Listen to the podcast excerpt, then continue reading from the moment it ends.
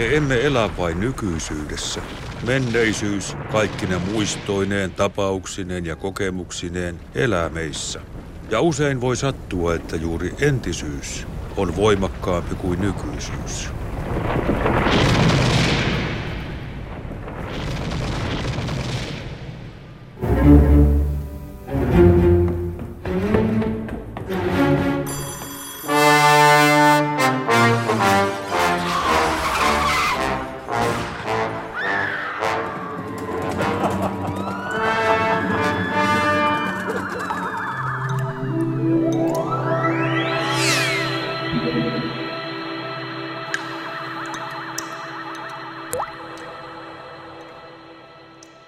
Tervetuloa filmiryhmään, Peter von Bark. Kiitoksia. Kun sä äskettäin seisoit tuolla musiikkitalon ja sanomatalon välissä, siinä oli valkokangassa ja aukio, joka oli täynnä ihmisiä, istui siellä nurmikolla. Ja siinä on alkamassa juhlaviikkojen leffa Picnic. Ja siellä esitettiin sun elokuva Helsinki ikuisesti. Sehän oli mun, mun silmissä siis paitsi, paitsi elokuva-ajasta, historiasta ihmisistä, ihmisistä sen myllyssä, se oli myös rakkauden tunnustus tälle kaupungille. Miten sä itse määrittelisit Helsinki ikuisesti elokuvan? Mitä se edustaa? No se on ehkä, ehkä jonkinlainen utopia kaupungista, joka olisi voinut olla. Monessakin tekemässäni asiassa jotenkin ollut näillä linjoilla enemmän kuin ehkä, ehkä siis jopa siitä syystä, että mä en osaa oikein hyvin kuvata, kuvata ehkä olevia asioita. Et mä usein ajatellut, että multa puuttuu kuitenkin semmoinen – syvempi kirjallinen kyky. Minulta puuttuu ehkä semmoinen syvempi elokuvan tekemisen kyky, joka tarkoittaa sitä, että kuvaisin nykyaikaa, menisin kameran kanssa eri puolille tai sitten tekisin näytelmäelokuvaa. Tämmöiset puuttuu.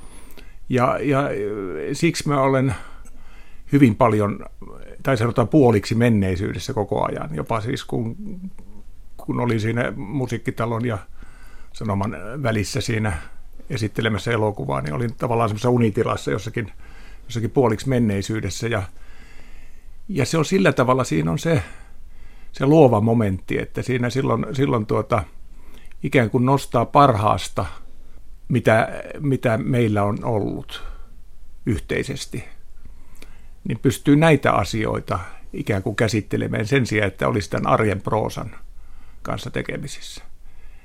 Paikan nimihän on kansalaistori. Millainen klangi sulle tällä, tämä sana tuottaa? Kansalaistori on, on hirveän komea ajatus, mutta, mutta sehän siis on keinotekoinen ton paikan yhteydessä, paitsi mm. että siinä on ollut, ollut semmoista ikään kuin kansakunnan marginaalia. Se on ollut tämmöinen, aikaisemmin siinä oli kuitenkin ne makasiinit, jotka vastasivat sitä, siitähän se ehkä on tullut se se muuten niiltä ajoilta. Siis silloin, silloin kansalaiset pyöri siellä. Sitten se on, se on myöskin tuommoinen eh, ikään kuin historian takapiha. Rautatieto on semmoinen eh, tavallaan eh, komea virallinen tunnuskuva. Logistinen solmukeskus. Mutta sitten on. tässä oli nämä lastauslaiturit ja vastaavat mm. asiat. Että, eli, eli kansalaistori muuten siis enemmän, enemmän assosioitus Hakaniemeen. Mm, aivan. Et siinä on ehkä, ehkä tällainen, tällainen ja ja sitten tietysti Senaatin tori on, on eräänlainen kansalaistori, mutta se on siis äärimmäisin ristiriidoin sälytetty paikka myös siis historialtaan. Nämä kaikki paikat näkyy hyvin Helsinki ikuisesti elokuvassa. No se oli, se oli semmoinen, eh, en ollut tätä puolta ajatellut, kun haaveilin, jo kun lähdin tätä elokuvaa tekemään 2007, niin, niin tuota, se ensimmäinen, ensimmäinen unelma oli, että se näytettäisiin tämmöisessä isossa ulkoilmaesityksessä Helsingissä – jolloin, jolloin tuota, eri sukupolvien ihmiset pääsisivät katsomaan yhdessä, kokemaan yhteisen unen, jossa on se, se niin kuin hieno aspekti, että jokaisella on eri ajoilta ja eri paikkoihin. Siinä on eri rakennukset, ovat eri rakennuksia, vaikka paikka on sama usein. usein. Mutta sitten muistot ovat sitten, sitten semmoinen niin kuin palapeli, joka siinä, siinä syntyy. Mutta minäkään en osannut kuvitella sitä, että mikä efekti siinä tulee, kun, kun tuota, se näytetään tosiaan tuossa ulkoilmaesityksessä. Harvinaisen kaunis elokuilta, sitten Kuutamo, linnut, mutta ennen kaikkea, että siinä on sitten, sitten kun tulee eduskuntatalon rakentamisesta, tulee tulee kuvia. Ja sitten siis eh, sivusilmi huomaa, että siinä eduskuntatalo on vieressä. Tai sitten, sitten tuota, ollaan yhtäkkiä marraskuun viimeisenä päivänä 1939, siellä otettiin kuvia, jolloin, jolloin talvisota aivan, aivan tuota, yllättäen ja raasti alkaa, niin, niin siinä, siinä ammutaan ihmisiä ja pommitetaan, pommitetaan mäsäksi miljöitä, joka on 200 metrin päässä valkokankaasta. Niin tuommoinen paikkojen ja ajankohtien ja aikojen yhtyminen jollain tavalla, niin kuin sä siinä ennen leffaa toivoit puheessasi, että, että paikalla olisi ihmisiä monista sukupolvista.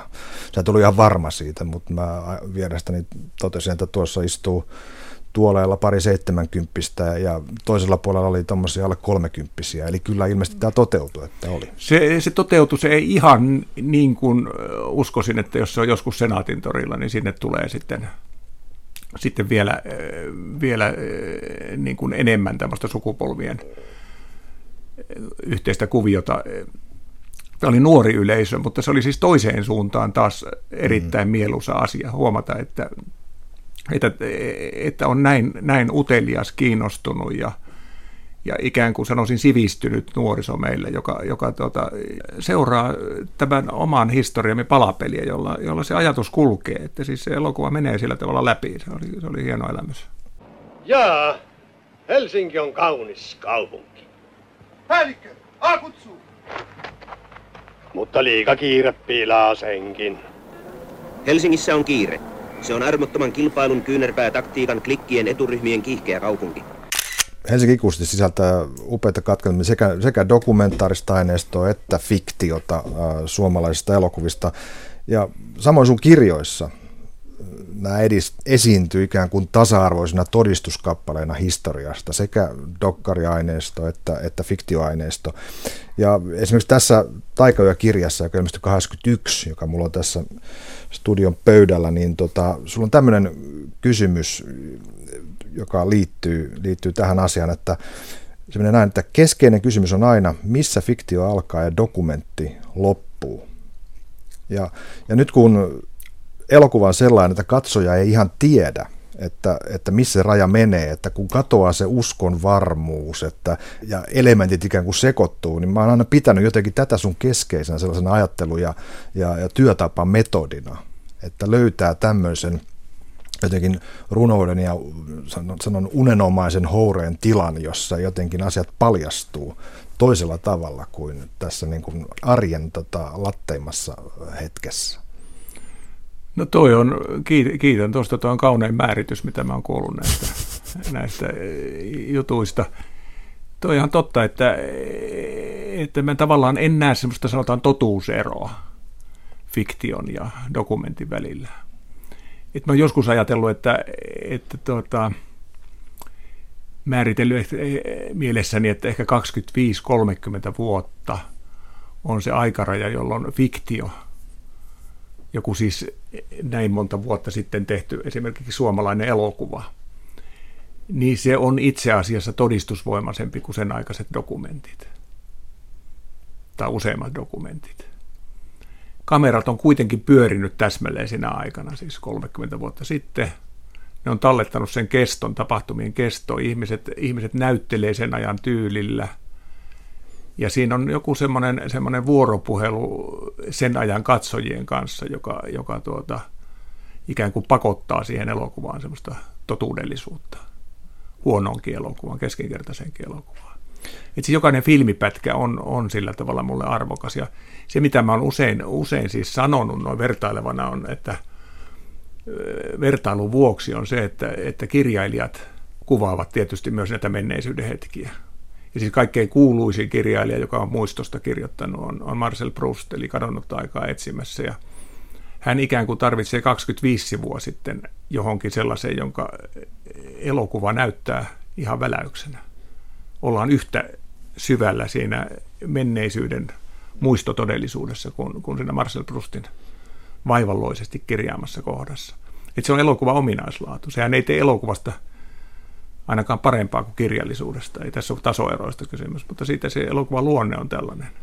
Ja siksi minusta tämmöinen aikapeli on, ja muiston, muiston itsestään selvä, selvä ikään kuin elementti. Ei mun tarvitse miettiä niin kuin kirjailijat miettii muiston aihetta ja teoretisoi siitä. Ei mun tarvitse koskaan tehdä sitä, koska se, siis elän siinä vaan sen vuoksi, että filmikuva on sitten edessä.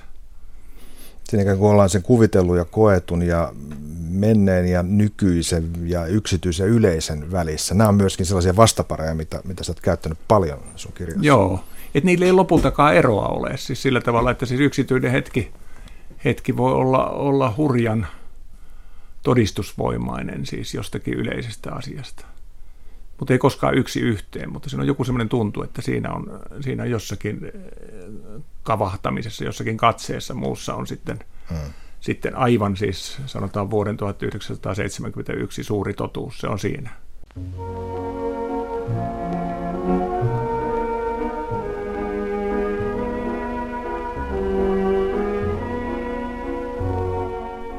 Jos, jos ikään kuin teemme semmoista vaan, vaan tuota, taiteellista pöytäkirjaa siitä, että mitkä on kunkin hetken hyviä elokuvia ja parhaita elokuvia ja taiteellisia voittoja, niin ei me mitään totuutta löydetä sillä tavalla. Ei mitään siis kovin hyvää kokonaiskuvaa. Et mä muistan, kun tein elokuvan 1952 vuodesta, niin, niin tuota, jotenkin itsestäänselvä lähtökohta oli, että, että en käytä sen vuoden ehkä parasta suomalaista elokuvaa, joka on Erik Blumbergin Valkoinen peura. Et en, en käytä sitä, koska se on, se on ikään kuin tämän arkisen elämänpiirimme ulkopuolella. Se on aiheensa puolesta tietysti, että se on mytologinen elokuva Lapista, mutta, mutta, mutta muutenkin, että se on, se on pikkusen liian korkealentoinen, että siitä, siitä löytyy se, mitä päivittäinen elämä on. Päivittäinen elämä on paljon rajatumpaa ja, ja raadollisempaa ja joskus säälittävääkin ja, ja se, siksi, siksi löytyy tuommoisten rutiinielokuvien uumenista löytyy siis, siis siinä, siinä Veikko Itkosen elokuva Silmät hämärässä, josta mä olen käyttänyt tuossa Helsinki-elokuvassakin pätkän, niin se on täynnä tuommoisia fantastisia pieniä huomioita, jotka on, jotka on yhtä arvokkaita kuin näiden laatuelokuvien niin kuin ihmeet. Tällaisena iltana tällaisessa kaupungissa voi tarina alkaa. Mutta mikä tarina? Kun ilta virittää soittimiaan kaupungissa ja meri... Ei, ei, ei, ei, siitä ei tule mitään. Tässä minä olen hullu kirjailija hulluine ajatuksineni. Joku on kuollut ja joku on syntynyt. Ja itku ja nauru seisovat illassa vierekkäin. Ihmisiä. Ihmisiä ja...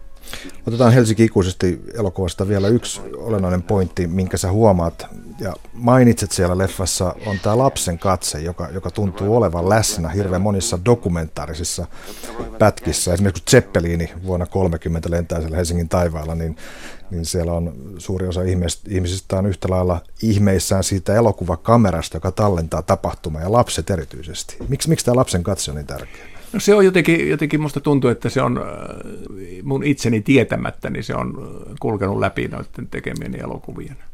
Melkein aina niissä on lapsia ja siis lapsen katse, siis tällainen.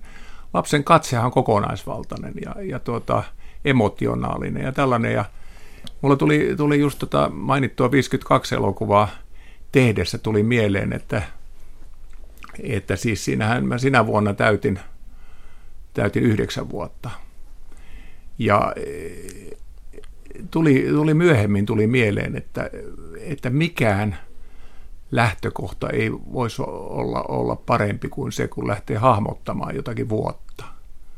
Et mä olen yhdeksänvuotias lapsi, joka ei ole ymmärtänyt yksityiskohtien päälle. En tiedä, mikä on maailman politiikka silloin tai maailman tilanne.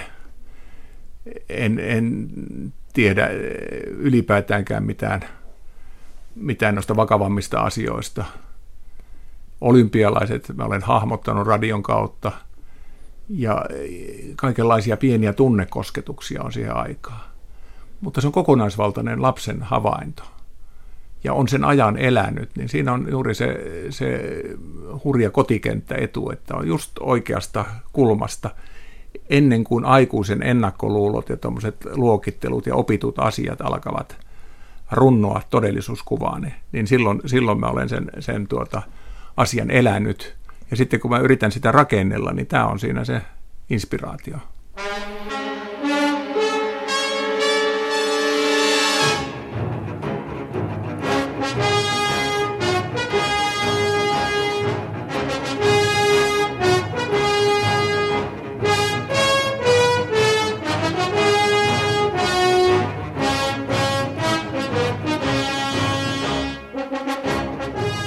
Tämä lähetys tulee ulos 29. elokuuta 2013. Tässä on, voidaan laittaa tuo eroon luvusta 70. Tämä on sun 70-vuotispäivä, tämä 29. elokuuta, tämmöinen kronologinen seikka, joka vaatii hieman huomiota. Mä ihan huvikseni mietin elokuvaohjaajia, joita sä oot itse paljon käsitellyt. Esimerkiksi Akira Kurosavalta tuli Kagemusha ja tuota, John Fordilta tuli Seitsemän naista. Onko näin? Robert Bressonilta Neljä yötä Pariisissa ja, ja tuota Buñuelilta Tristana. Hyvä. M- mitä, mitä sulla tulee näistä elokuvista mieleen? Tuttuja elokuvia? No, musta tulee, musta on hienoa, että, että noin ylivoimaisia elokuvia on tehty. Ei niillä ole mun, mun tuota, elämäni kanssa mitään muuta tekemistä, mutta kun olen fäninä tuijottanut niitä. Ja silloin muuten se oli siis tietysti etuoikeutettu elämä, että on tämmöisten valtavien elokuvan tekijöiden elokuvat nähnyt lennossa silloin, silloin siis eh, tuoreeltaan. Se oli upeeta, siis oli useampia John Fordin elokuvia, joita tallustelee elokuvateatteri ensimmäisenä iltana ja katsoo, näkee ne heti ensimmäisenä. Et se on, se on semmoinen tuntu, jota ei enää ole, siis, koska nämä, oli semmoiset niin elokuvan ensimmäisen sukupolven suuret jättiläiset. Kyllähän se suuri tyhjä tila oli sitten, mikä heidän poistumisensa jälkeen. Aina jokainen sukupolvi löytää omat hienot nimensä, mutta mä luulen, että että nämä on ylittämättömiä olleet nämä mainitut henkilöt. Hyvin poimitut.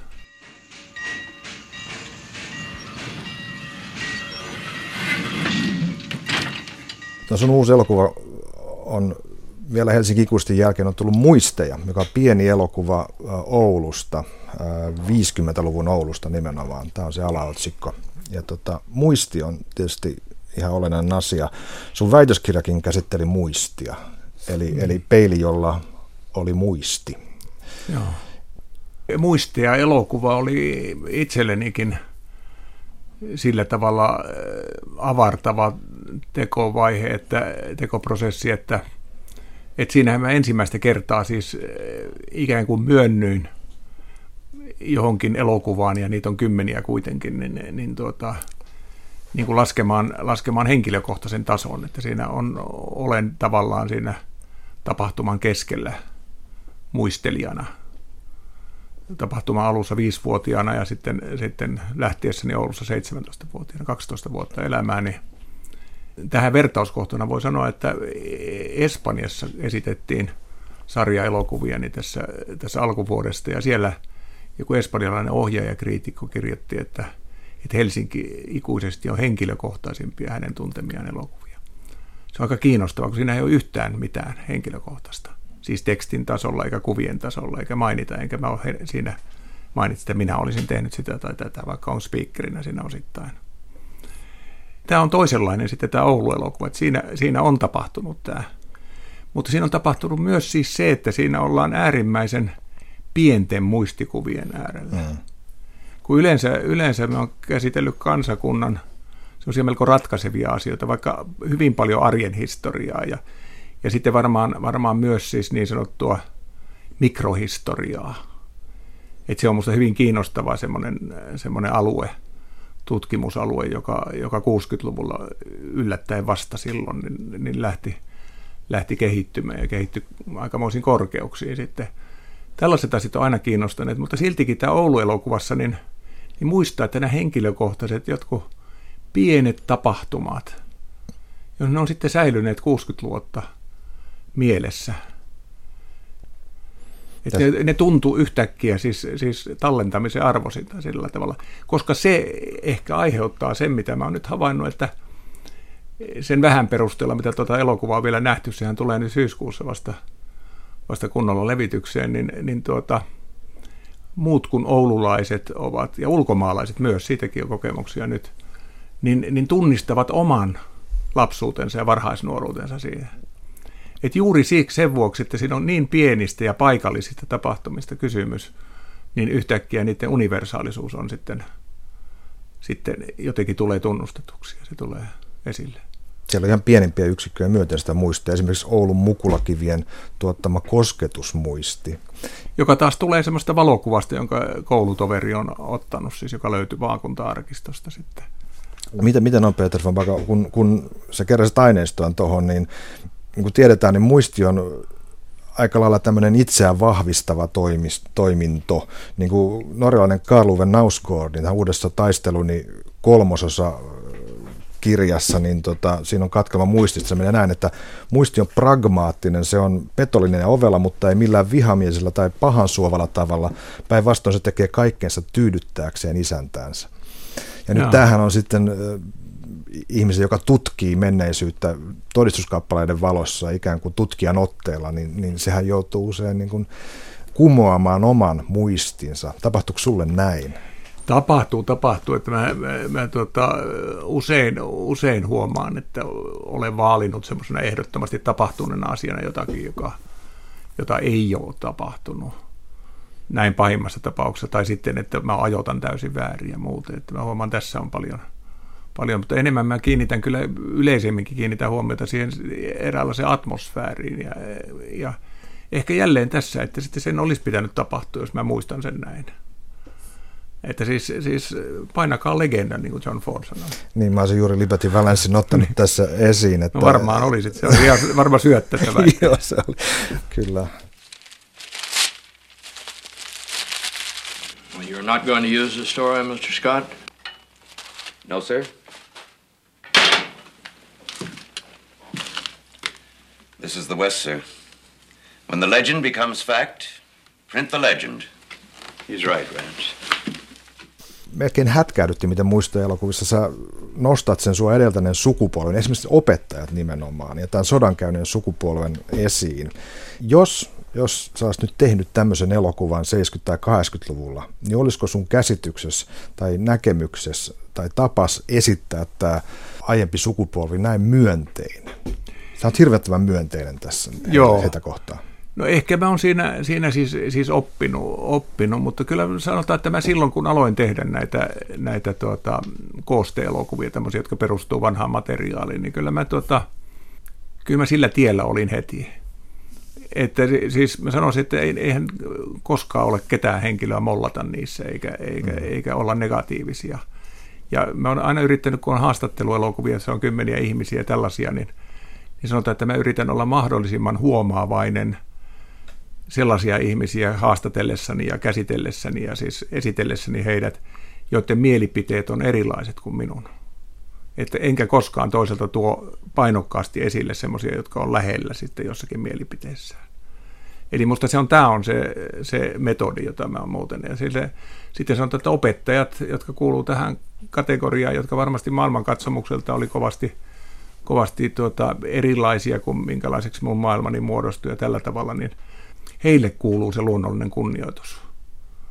Koska ne on yhtäkkiä siis semmoinen sukupolvi, joka on vaiennut, joka on elänyt suunnattoman vaikean elämän, joka on ajatellut meidän parastamme. Kaikki, mitä mä tässä sanoin, on, on semmoista niin kuin hiljasta tykitystä nykyaikaa kohtaan, koska nämä ei ole enää itsestäänselviä asioita. Että opettajat on niin kovilla nykyisin, että ne eivät, eivät niin kuin – vaikka tämmöiset olisi heidän tavoitteensa tai muuten, niin he eivät, eivät klaaraa siinä viidakossa, missä ollaan. Varsinkin se, se siis semmoinen yhtenäiskulttuurin pohja, joka, jota mä oon kuvannut näissä elokuvissa, koska nehän melkein aina sijoittuu johonkin menneisyyteen. Niin, niin se, on, se on mennyt jonnekin kadoksiin ja se tarkoittaa sitä, että mä en kyllä pystyisi nykyaikaa kuvaamaan yhtään, eikä mä oon yrittänytkään tietenkin. Niin tämä yhtenäiskulttuuri, vanha Suomi, kasarmisuomi niin kuin ilkeästi sanottaisiin. Ouluhan se sopii aika hyvin. Siellä oli ne kasarmit ja kasarmien vieressä oli mielisairaala, jossa sun isäsi oli, oli, oli tota ylilääkärinä tai johti sitä Jaa. laitosta, joka oli ikään kuin korjaava, korjaava instituutio sen, sen vääristävän vierellä. Jaa. Ja hieno oli tämä, tämä lause, että Nokiat tulevat ja menevät, mutta mielisairaala pysyy. Joo. Se on aika jännä, että tämä elokuva valmistui, valmistuisi viime huhtikuussa. Ja silloin ihminen, jo, oululainen yleisö kohahti siitä, siitä lauseesta siis sillä tavalla, mutta nyt siis on, on viiden kuukauden kuluttua sen elokuvan ensi tämä on vielä enemmän totta. Siis tämä Nokiat tulevat ja menevät, mutta mielisairaalat jäävät. Se on semmoinen niin oululaisen uudelleen, jatkuvasti uudelleen muotoutuvan Oulun peruslauseita on tämä, että siellä on ollut suuria siis tällaisia tällaisia nousuja ja saavutuksia teollisuuden alueella ja teknologian alueella ja IT-teknologian alueella erityisesti, ja sitten kuitenkin eh, jotakin sitten tulee, tulee niiden tilalle, mutta nyt, nyt on taas sitten, siinä oli semmoinen tyhjennysoperaatio.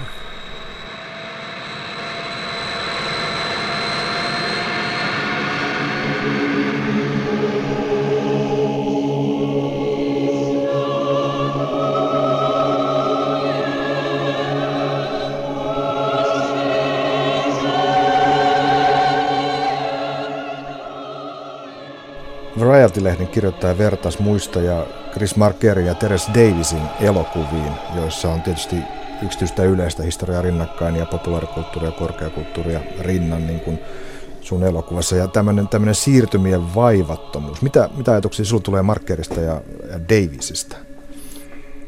No he ovat, ovat tota, aika lailla samoilla alueilla, mutta tässä on kyllä kolme ihan ihan täysin erityyppistä henkilöä kuitenkin, kuitenkin liikenteessä. Että kyllä tuommoinen äh, kollaasin käyttö ja, ja koostemateriaalin käyttö ja vanhan materiaalin mietiskely, niin se, se tuottaa intensiivisen erilaisia elokuvia. Että ei siinä en mä äh, keneltäkään oikeastaan koe oppineeni mitään. Paitsi on oppinut kaikista, mutta siis, mm. siis ettei koskaan kun, kun itse teen, niin, niin siinä on tuommoisia tullut nuo esikuvat mieleen.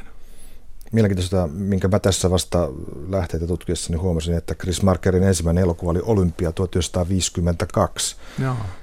E- että tosiaankin hän se on Helsinki-elokuvassa on muuten, muuten sillä tavalla on se, se tuota, niin kuin tavallaan hänen kokemuksensa, joka, joka teki hänestä pysyvästi Suomen ystävän. Että hän oli Sodankylässäkin, kävi pari kertaa nimettömästi, ettei koskaan kukaan lehtimies tiennyt, että hän oli siellä. Ei ulkomaalaisetkaan tienneet mutta kävi kaksi kertaa ja sitten muuten Suomessa, Suomessa kävi, niin, niin tuota, hän sanoi aina, että Helsingin olympialaiset on viimeiset todelliset olympialaiset. Ja mä muistin tämän lauseen ja sitten kun tein tätä Helsinki-elokuvaa, niin mä tuota, tsekkasin häneltä vielä sen ja hän sanoi, että näin ehdottomasti hän asian kokee, että se on viimeinen kerta, kun olympialaiset olivat todelliset. Se on sitten siinä muodossa ja sanoi, että kauneinta, mitä kaupungista voi sanoa, sen mä lisäsin itse mm. Se on Chris Markerin ajatus. 12 pakollisen odotusvuoden jälkeen toteutui vihdoin koko Suomen suuri haave, olympialaiskisat meillä. Nuo pitkät, raskaat vuodet eivät olleet lyöneet suomalaista mieltä maahan, vaan päinvastoin antaneet meille uutta uskoa ja voimaa ottaa kantaaksemme kunnialla maailman tähän asti suurimman rauhan juhlan. Terveen sielun ja terveen ruumiin juhlan. Oulussa, kun olit pikkupoika Mies ei kenenkään maalla, äh, Carol Reedin elokuva, joka sijoittuu Berliiniin, oli ensimmäinen elokuva, mikä sä näit kaksi kertaa. Nyt tästä tulee tämä muistinäytös mieleen. El- kirjoista on sanottu aina näin, että kirjat ei ole tehty luettavaksi, vaan uudelleen luettavaksi. Ja tämä ilmeisesti pätee hyvään elokuvaankin. Mikä, mikä, se, mikä, mikä se tapahtuu, mikä se prosessi siinä on siinä uudelleen katsomisessa?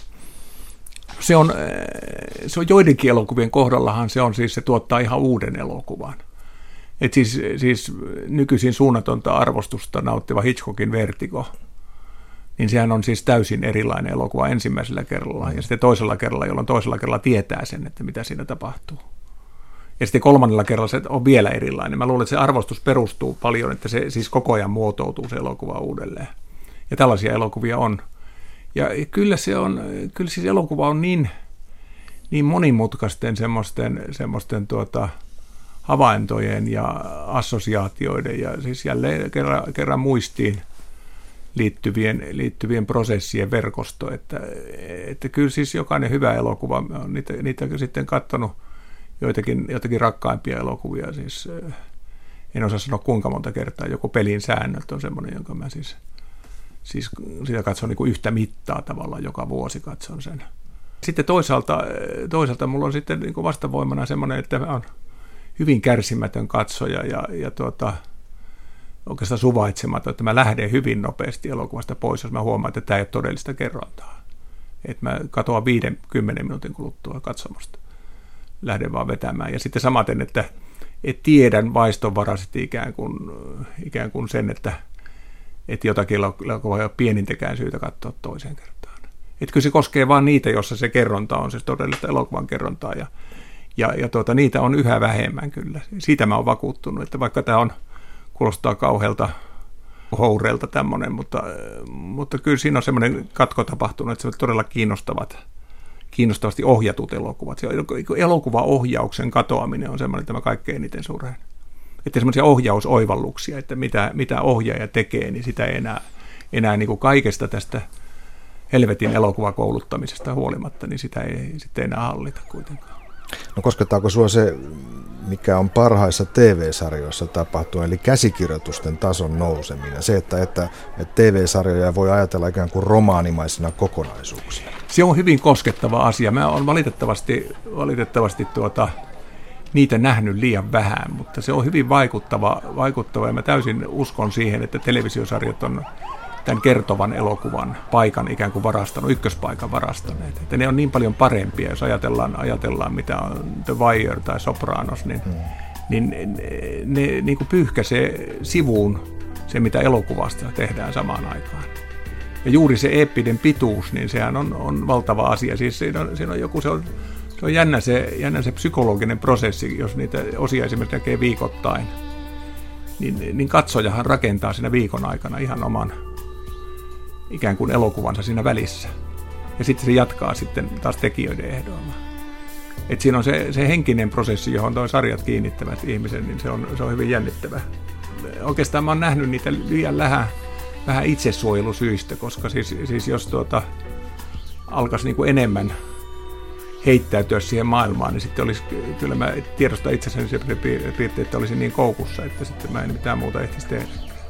Juu, varoitan kyllä. On, no. on, on, on ilmennyt. Sitten Wire-sarja mä oon nähnyt siis koko sen, koko sen 60 tuntia on kyllä nähnyt. nähnyt. Se on esimerkki siitä, että paikalla on oltu.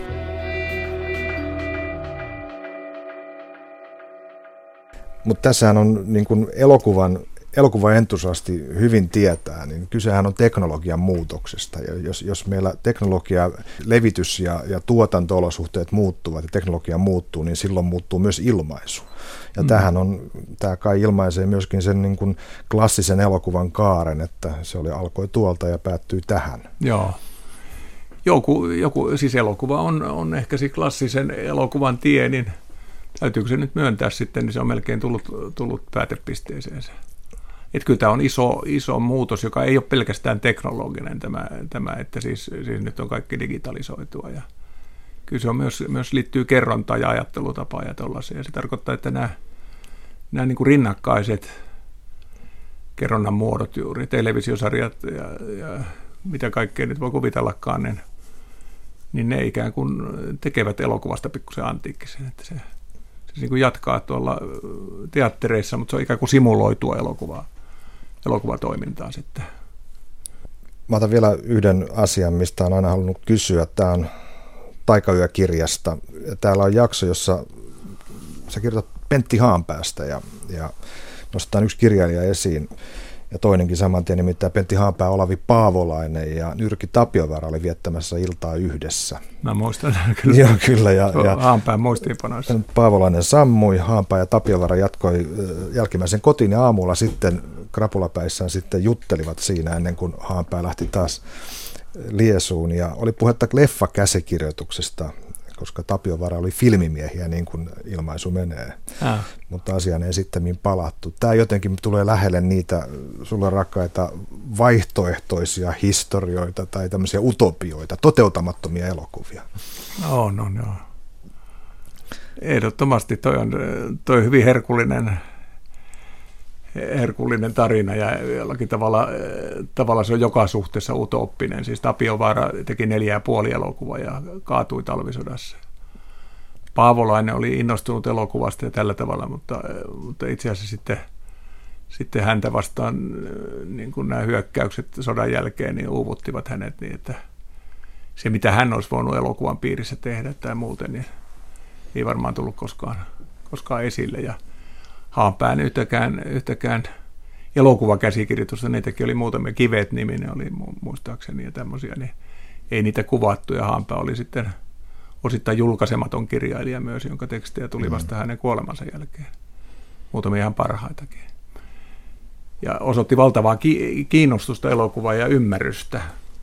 Et kyllähän siis, siis mä tarkoitan, että kaikkien aikojen suomalainen elokuvateksti on Haanpään noita ympyrä, jossa on siis sellaisia, sellaisia tuota, niin kuin kansainvälisestikin ottaen täysin, täysin siis teräviä ja ajankohtaisia, kirjoitti 30-luvun alussa, niin silloin, silloin siis hyvällä säkällä jossakin parhaassa kansainvälisessä lehdessä on sama, samaa skarppiutta kuin mitä Haanpään oivalluksissa elokuvasta. Ja siinä on dokumentti ja fiktion luonne taas tulee, mitä, mitä tässä on käsitelty ja muuten. Niin, niin utopiahan on siinä se, että, se, että miksi ihmeessä elokuva ei pääse lähellekään sitä oivallustasoa, mitä edusti Haanpää ja mitä muuten edusti Paavolainen tietysti. Lopetetaan Peters von tämä pienen etukenoon. Sulta tulossa Chaplin-kirja. Mä tuossa kuuntelin ennen, kun alettiin juttu tuokin, mä kuuntelin yömyöhän lähetystä, jossa puhut Jouko Turkan kanssa, ja sä itse siterasit siellä Meyerholdia Chaplinista. Meyerhold on todennut Chaplinista, että hänellä oli että kun koska on olemassa kolme mielikuituksen kieltä, nauru, sääli ja kauhu, niin ne kaikki näkyy, kun Chaplinia katsoo, ne kaikki tuntuu. Joo, se on suuri havainto, se on suuri havainto siitä ja se on yksi niitä syistä, syistä mitä, mistä tein Chaplin-kirjan. Sehän Chaplin-kirjan tarkoitus alun perin, se on Ranskasta tilattu kirja, siis Ranskassa Cahiers du Cineman eh, tilaama kirja, joka on semmoinen ohjaaja työssään sarja. Taisi ollut Chaplin at Travail, Chaplin at Work. Ja sitten Cahiers du Cineman olosuhteet muuttuu ja kaikki, kaikki vyöry eteenpäin ja nyt itse asiassa se tulee ensiksi vasta Suomessa, eikä siinä ole ranskalaista sopimusta enää edes olemassa. Mutta ne on semmoisia kirjasarjoja, jotka, joissa yritetään siis, siis tuota, havainnollista työtapoja. Ja mä oon sitten, sitten tuota, kyllä vieraantunut siitä sillä tavalla, että kyllä tuossa kirjassa on käytetty niitä Chaplinin työpapereita ja muita – mutta kyllä mua on kiinnostanut ihan se vanhanaikainen esseistiikka, että tutkia, että mitä Chaplinilla on, kun se todella tapahtuu. Ja silloin siis se työtapa on kuitenkin vain sivuasia siinä. Että mitä ne on todella. Siis se, se, tuota, se on jälleen se, että, että ne näyttävät niin yksinkertaisilta. Ja jokainen maailman ihminen voi niitä, niitä katsoa ja tuntea mielihyvää ja ymmärtää niitä täysin, niitä elokuvia. Mutta silti ne on salaisuuksia kaupungin valot ehkä esimerkkinä. Että se on ikään kuin maailman yksinkertaisin, runollisin elokuva, kaunein. Jokainen sen katsova poistuu shokkitilasta sen, sen hurjan, hurjan upean lopetuksen jälkeen, jälkeen. ja silti tuota, siitä on kirjoitettu tuskin mitään. Se on kiinnostanut siis, että siinä on monia tuossa lukuja, joista, jossa on, jotka on pidempiä, itse asiassa vähän – yksityiskohtaisempia menevät ehkä toivottavasti pidemmälle kuin, kuin yleensä tehdään Chaplinin elokuvista. Mä oon ottanut kaikki ne elokuvat vakavasti ja yrittänyt sitten kirjoittaa parhaani mukaan niistä, niistä sitten. Ja, ja Chaplin on tietysti se, että jos kirjoittaa Chaplinista, niin se on kirjoittaa ihmisyydestä. Ja tämä muuten tämä Turkan kanssa käyty keskustelu on siinä kirjan liitteenä, se koko juttu on litteroituna siellä.